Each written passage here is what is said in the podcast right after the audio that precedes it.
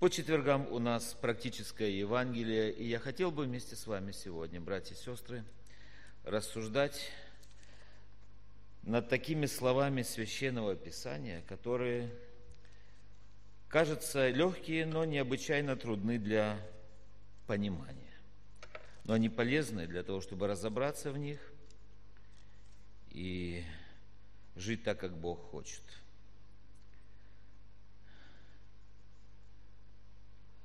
Проповедь сегодня называется «Едва спасается».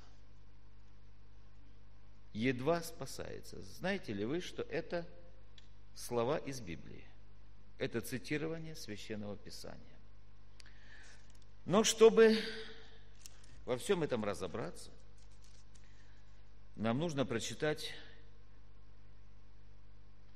всю главу, четвертую главу первого послания святого апостола Петра. Давайте мы ее прочитаем. Может быть, будем останавливаться кратко для каких-то пояснений.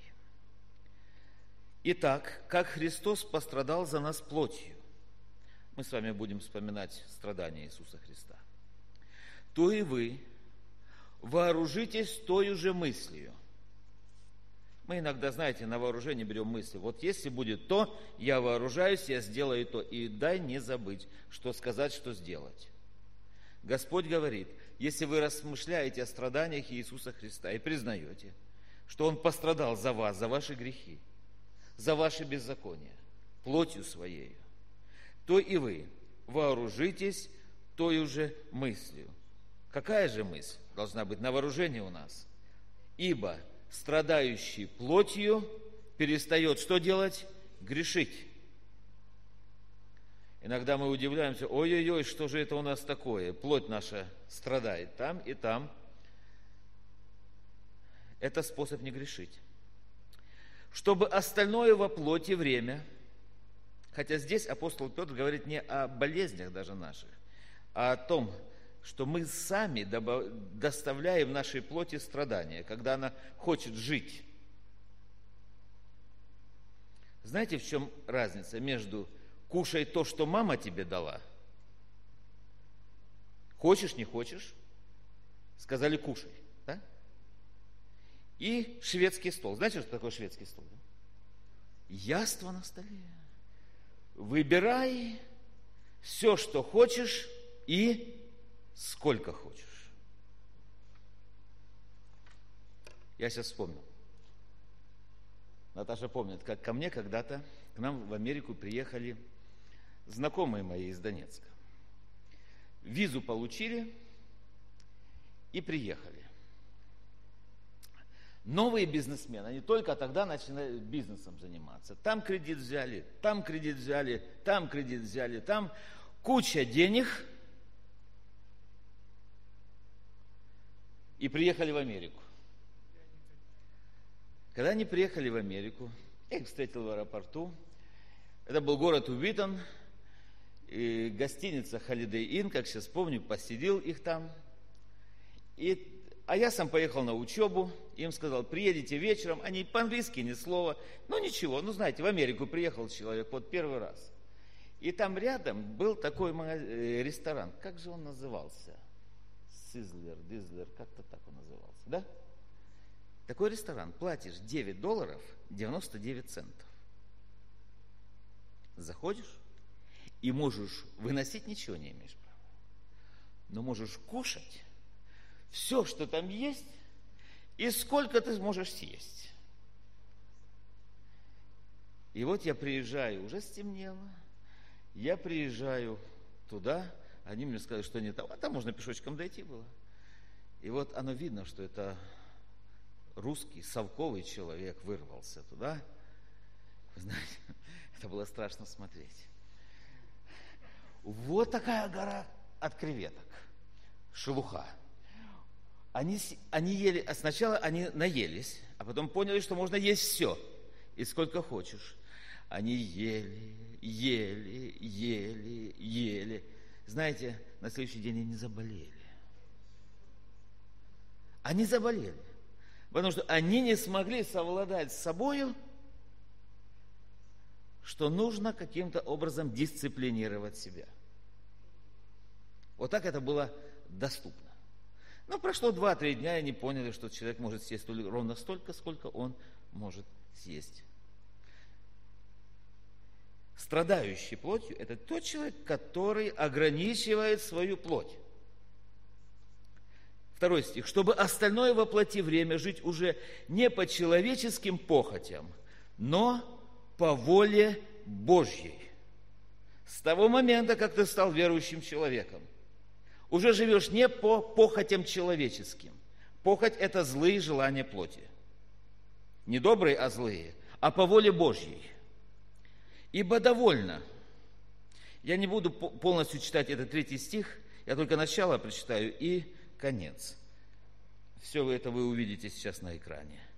«Ибо довольно, что вы в прошедшее время жили, в прошедшее время жизни, поступали по воле языческой, предаваясь нечистотам, похотям». Третий стих дайте, пожалуйста.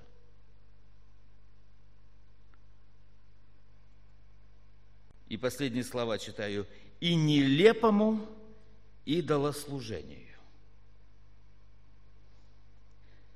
Идолослужение во всякой форме есть нелепость перед Богом. Что такое нелепость?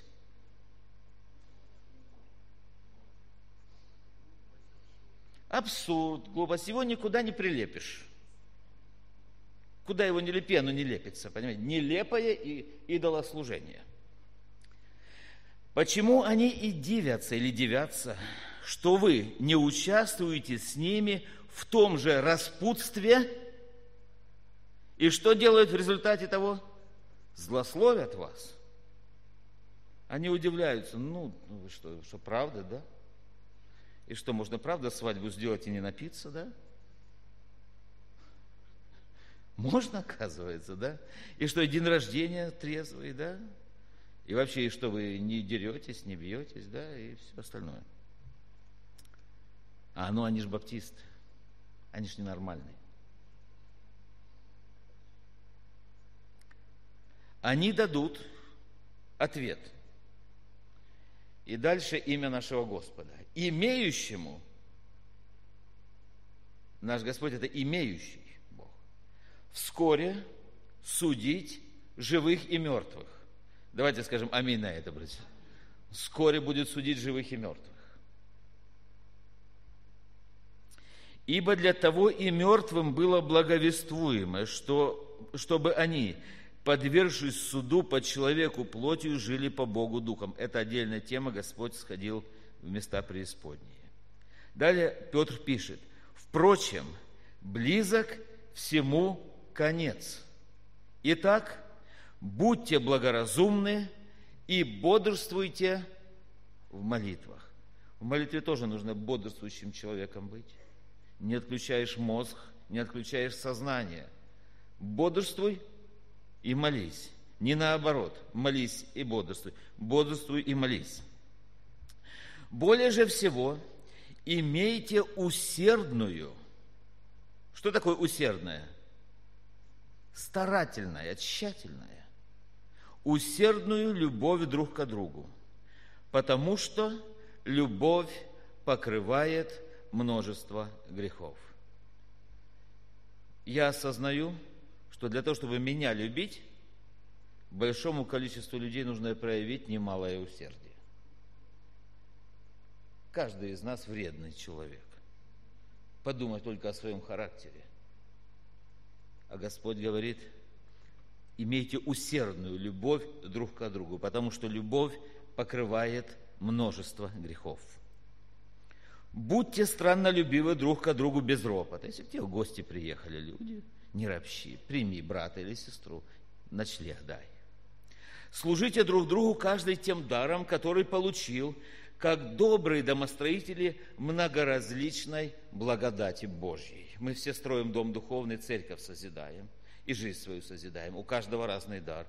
Тем даром, который Бог дал, тем и служи, не надо другим служить. Вот не надо, не надо стараться служить тем даром, которого у тебя нет. Не завидуй другому человеку. У каждого есть свой дар. Служи этим даром, будет Ты будешь благоразумным человеком. Ты будешь добрый, домостроитель, многоразличной благодати Божьей. Она же такая различная, многоразличная. Изливается по-разному в нашу жизнь. Говорит ли кто? Послушайте. Говорит ли кто? Говори, как слова Божии. Не болтай легкомысленных слов. Служит ли кто? Служи по силе, какую дает Бог, дабы во всем прославлялся Бог через Иисуса Христа, которому слава и держава во веки веков. Аминь. двенадцатый стих. Возлюбленные, он пишет церкви, огненного искушения для испытания вам посылаемого не чуждайтесь, как приключение для вас странного. Не просто искушение, а огненного искушения. Что такое огненное искушение? Это когда внутри все горит, да? Это когда...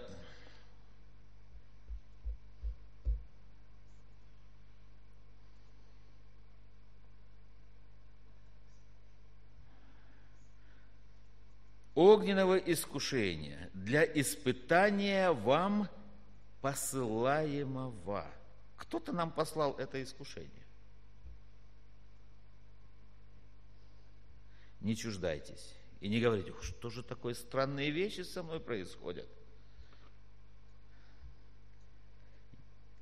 Но как вы участвуете в Христовых страданиях, радуйтесь, да и в явлении славы Его возрадуетесь и восторжествуете. Если, вот здесь учение охулена Духа Святого. Послушайте, пожалуйста. Мы говорим, как можно похулить Духа Святого? Послушайте. Это один из способов. Если злословят вас за имя Христово, то вы блаженны. Ибо Дух славы, Дух Божий почивает на вас. Теми Он хулится, а вами прославляется. Духа славы, Духа Божия можно похулить, когда люди злословят святых Божьих человеков, когда народ Божий злословят, когда хулят служителей Божьих, когда на церковь хулу возносят. Кто-то думает, ну чего покаяния нет, чего спасения нет. Это страшные вещи. Далее он говорит, только бы, предупреждает, только бы не пострадал кто из вас. Только бы в тюрьму вас не посадили или еще что-нибудь. Как убийца, или вор, или злодей, или, пос, или как посягающий на что? На чужое. К стыду моему я должен сказать, к стыду вообще нашему я должен сказать, что однажды случилось такое. Когда в милицию на гвардейке послали, это было в Григорьевской церкви, звонят, придите, пожалуйста. Молодого человека арестовали. Брата, сын верующих родителей, сам верующий. И милиционерам сказал, я верующий, пастору звоните. За что арестовали? За изнасилование.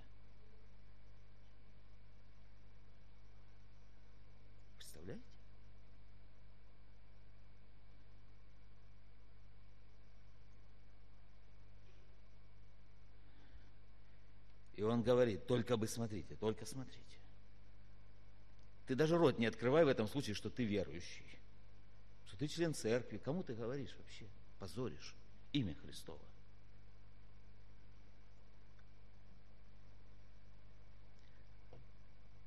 А если как христианин, шестнадцатый стих, дайте, пожалуйста, с большой буквы тут написано. Настоящий христианин всегда пишется с большой буквы. Настоящая церковь всегда пишется с большой буквы. Настоящий дух с большой буквы пишется. Настоящая святость всегда пишется с большой буквы. А если как христианин с большой буквы, то не стыдись. Не стыдись своего христианства. Не стыдись того, что над тобой смеются или не принимают, или не, на работу, или увольняют даже с работы. Премию не дают. Мало чего безбожники могут, как относиться к христианину. То не стыдись, но что делай? Прославляй Бога за такую участь. Ибо время начаться суду с Дома Божия. В Доме Божьем должен быть наведен порядок. Дом Божий – это мы с вами. Это не просто стены. Это все, кто принадлежит к обществу народа Господня. Это Дом Божий.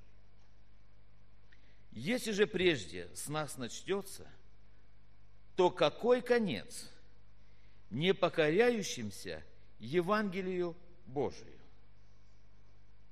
Евангелию Божию нужно покоряться, ибо конец будет ужасный. восемнадцатый стих. Это те слова, которые мы в основу положили. «И если праведник едва спасается, то нечестивый и грешник где явится? Итак, страждущие по воле Божьей да предадут ему, как верному Создателю, души свои, делая добро». Аминь. Хорошее слово, не правда ли, да? Сильное слово. Режет по-живому. Я надеюсь, что каждый из нас, когда мы читаем эти слова, проверяем себя. Когда мы называем себя христианами или кого-то мы называем христианином, то я думаю, что всякий, кто в здравом разуме, подразумевает, что такой человек обязательно должен спастись. И если ты христианин и в конце концов окажешься не спасенным, то толк от этого христианства какой? Никакой.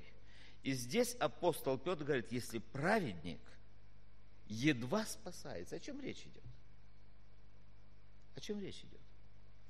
Речь идет о том, дорогие друзья, что в нашей жизни, в деле спасения, есть Божья часть, которую Бог сделал. И за эту часть мы будем благодарить Господа за то, что Он совершил на Голгофском кресте. Он искупил нас, жертву себя принес, дабы мы имели вечную жизнь.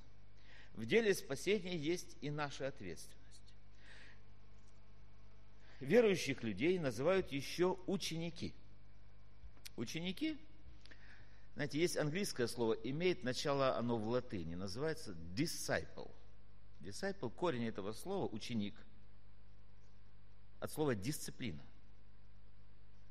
Ученик не может быть человек без дисциплины. Что такое дисциплина ученика?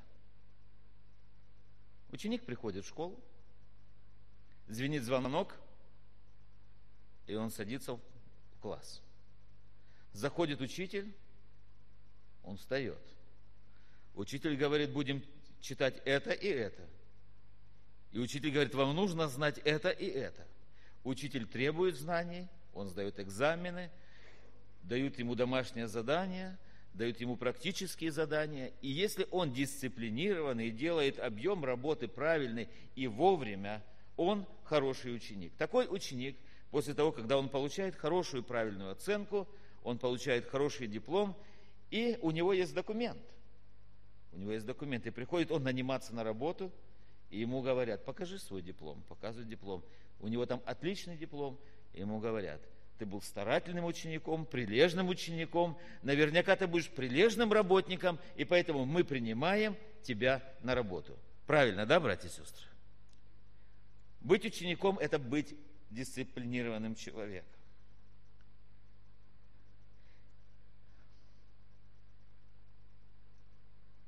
Но не всегда у нас получается. Праведник едва спасается, но спасается. Когда мы ошибаемся, что у нас происходит? Нам нужен тот, кто перед престолом Божьим скажет за нас слово. Вы знаете, вот как мать, самый лучший адвокат сыну своему – это мать. Знаете вы это, да? Его судят, он украл. А мама говорит судье: знаете что, он забыл положить назад, он, он просто забыл возвратить, он не успел. Да? Он что-то еще сделал, он оскорбил кого-то. Он говорит: да он просто не сообразил, что сказать. Мама всегда найдет своему сыну какое-то оправдание. Она ходатай. Смотрите, у нас есть небесный ходатай. Евреям седьмая глава, двадцать четвёртый и двадцать пятый стих, и двадцать шестой. «А сей, как пребывающий вечно, имеет и священство неприходящее, посему и может всегда спасать приходящих через Него к Богу, будучи всегда жив, чтобы ходатайствовать за них.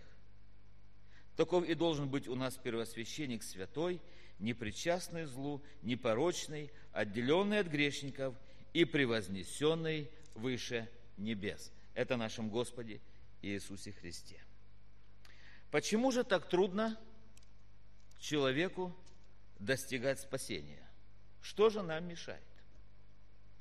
Для того, чтобы мы достигли спасения, того спасения, которое дал Бог нам, и чтобы мы оказались верными Богу, нам необходимо, знаете что, братья и сестры, нам необходима смелость и твердость. Смелость и твердость. Смелость, когда мы встречаемся с гонениями, не испугаться. Смелость, когда нам даже жизни нашей угрожает что-то за веру в Бога, не испугаться. А твердость необходима для того, чтобы бороться со своими страстями и похотями. Когда внешнее гонение кажется легче служить Богу, когда абсолютная свобода, самый главный враг выступает на авансцену, это ты сам. Послание Галатам, пятая глава, двадцать четвёртый стих.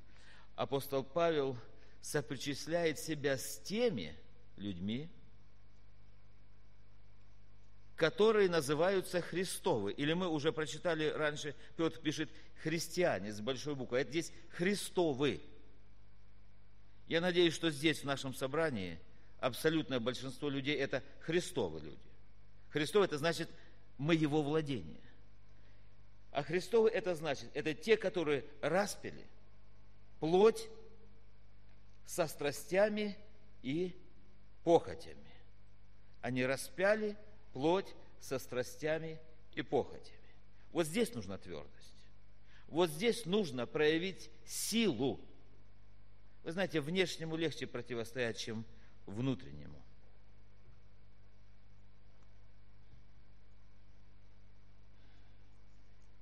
Мы имеем множество примеров. Первый диакон церкви, Стефан, был побит камнями. Нужна была ему смелость? Конечно, нужна. Нужна была ему твердость? Конечно, нужна. Он отрекся себя и пошел за Господом. И Бог говорит: в мире будете иметь скорбь, но мужайтесь, я, я победил этот мир. Но здесь написано, двенадцатый стих мы прочитали: «Возлюбленные, огненного искушения для испытания вам посылаемого, как приключение, не чуждайтесь, как приключения странного». Вы знаете, в жизни человека есть и хорошие времена, и, и трудные времена. Об этом нам Иисус Христос говорит, Евангелие Матфея, тринадцатая глава, двадцатый по двадцать второй стих. Притча о семени. Смотрите, как много сказано в этих словах. «А посеянное на каменистых местах означает того, кто слышит слово и тотчас с радостью принимает его, но не имеет в себе корня и непостоянен. Когда настанет скорбь или гонение за слово, тотчас что делает? Соблазняется». Он говорит, знаете, что соблазняется? Значит, да оно мне надо. Да посмотри, миллионы живут нормально, чего я должен? Не буду. Все, съехал. а покаялся, пришел в церковь, крещение принял, в хоре пел, другим рассказывал. Но здесь гонение пришло за слово. И сразу съехал. Твердость. Сила нужна.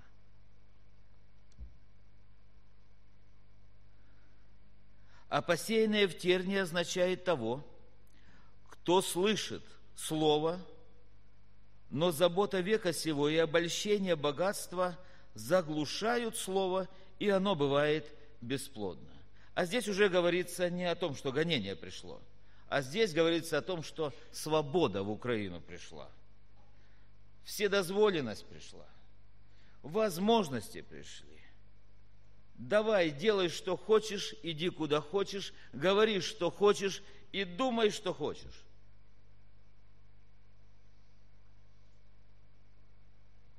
Забота века сего и обольщение богатства заглушают слово. Праведник едва спасается, Петр пишет. Для того, чтобы мы в конце концов оказались спасенными людьми и до финиша дошли, нам необходимо, кроме твердости, нам необходимо иметь такое качество, как умение продолжать во что бы то ни стало дело Божье, которое Бог дал нам. Во что бы то ни стало умение и способность и сила продолжать дело Божье. Откровение, вторая, книга Откровения, вторая глава, десятый стих.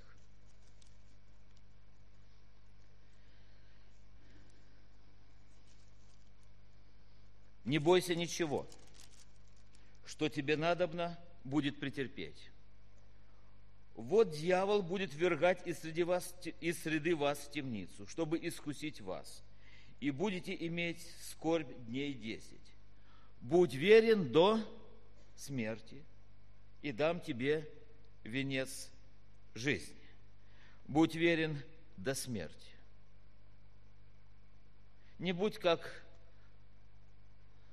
тот сын, который в притче о двух сыновьях говорит отец двум сыновьям: «Сыновья, идите работайте в мой виноградник». Один говорит: «Не пойду». А потом думает: что ж я такое сказал моему отцу? Отец же сказал. Молча подумал. Отец видит, смотрит, взял инструмент, пошел и работает. А другой говорит: пойду. Отец думает: ну хорошо, какой хороший сын у меня. А сам взял и не пошел. Кому необходимо такое обещание? Пойду. А сам взял и не пошел. Филиппийцам вторая глава, двенадцатый стих. Господь говорит: со страхом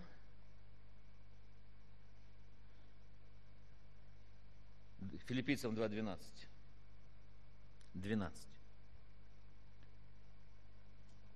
Итак, возлюбленные, как вы всегда были послушны не только в присутствии моем, но гораздо более ныне во время отсутствия моего. Апостол Павел пишет: со страхом и трепетом совершайте ваше спасение. Оно вам дано. Работайте над ним. Совершайте. Бог дал его. Не потеряй. Не, не сделай, не растрать жизнь свою, подарок этот, который Бог тебе дал. Не растрать его впустую. Со страхом и трепетом совершайте ваше спасение. Для того, чтобы не оказаться в числе растративших все, что Бог тебе дал, нам необходимо быть посвященными людьми. Что такое посвященный? Молитва Иисуса Христа. Давайте просто молитва Иисуса, выдержка из молитвы Иисуса Христа. Книга Евангелия Иоанна, семнадцатая глава, девятнадцатый стих. Первосвященническая молитва Иисуса Христа, она звучит так. И Он говорит: «И за них я посвящаю себя. Из-за них я иду на смерть. Чего бы мне ни стало, я буду это делать.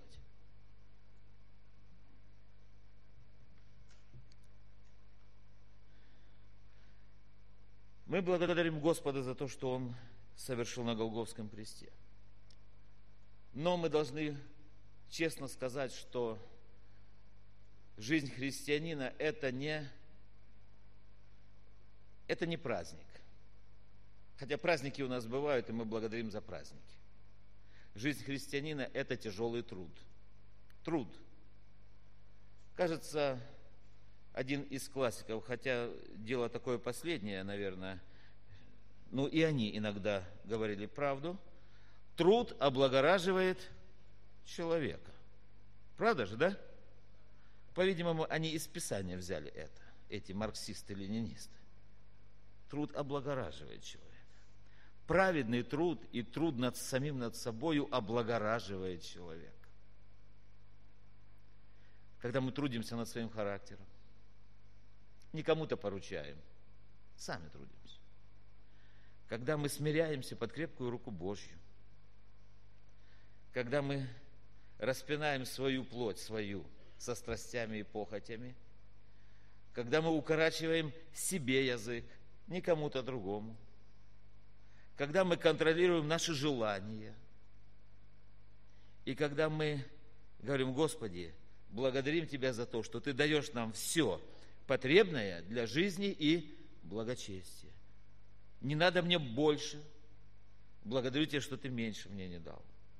Я буду стараться, в усердии не ослабевать, духом пламенеть, и Господу я буду служить. Это трудное дело совершать спасение, это подвиг. Апостол Павел говорит: подвигом добрым я подвязался, течение совершил, веру сохранил. Ну а как теперь? А теперь готовится мне венец правды. Если праведник едва спасается,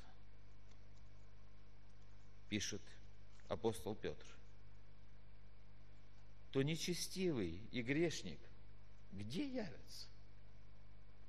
Что же с ними будет?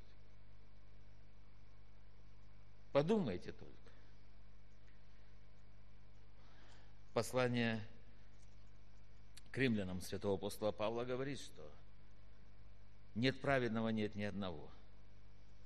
Все согрешили. Римлянам три десять. Римлянам три двадцать три написано: все согрешили и все лишены славы Божьей. Послание к Евреям, десятая глава.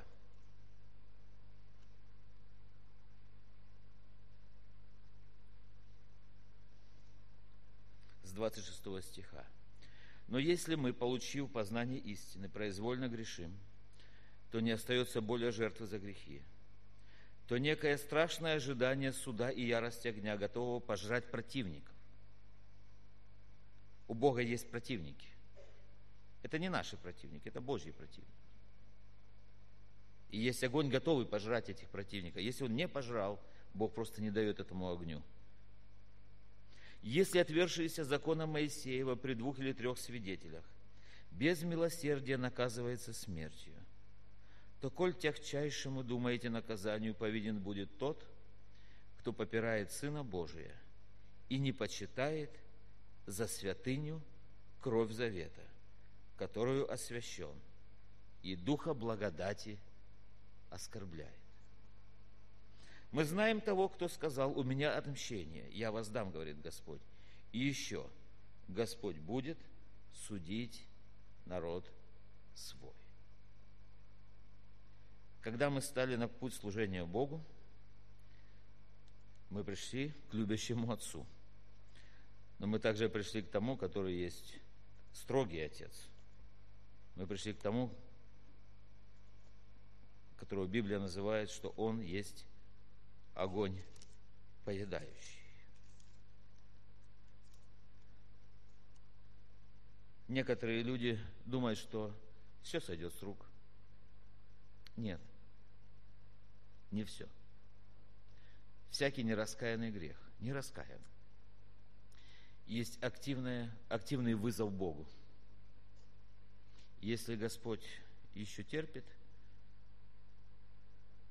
то сбывается то, что написано в Слове Божьем. второе Петра, третья глава, восьмой и девятый стих. «Одно то не должно быть сокрыто от вас, возлюбленные, что у Господа один день, как тысяча лет, и тысяча лет, как один день. Не медлит Господь исполнением обетования, как некоторые почитают то медлением, но долготерпит нас, не желая, чтобы кто погиб, но чтобы все пришли к покаянию». Да уразумит Господь всех нас, дорогие братья и сестры, да напомнит Господь всем нам, что дело Божье – это не просто что-то легкое, неосязаемое. Бога, которого никто не видел, мы веруем, ну веруем, ну веруем, ну веруем. Господь говорит, страшно впасть в руки Бога живого. Мы пришли к Богу, и Господь говорит, со страхом и трепетом совершайте ваше спасение. И в таком случае приходите к столу Господнему, в таком случае приходите к вечере Господней. Испытывайте самих себя, самих себя исследуйте, Бог говорит. Верили вы? Не просто называйтесь, но и будьте христианами. Мы сейчас будем молиться. Я призываю всех нас помолиться молитвами искренними перед Богом. И если кому-то нужно покаяться, то, возможно, это тот призыв и то время, чтобы мы обратились к Господу в молитве покаяния. Аминь. Будем молиться. Молитесь, братья и сестры.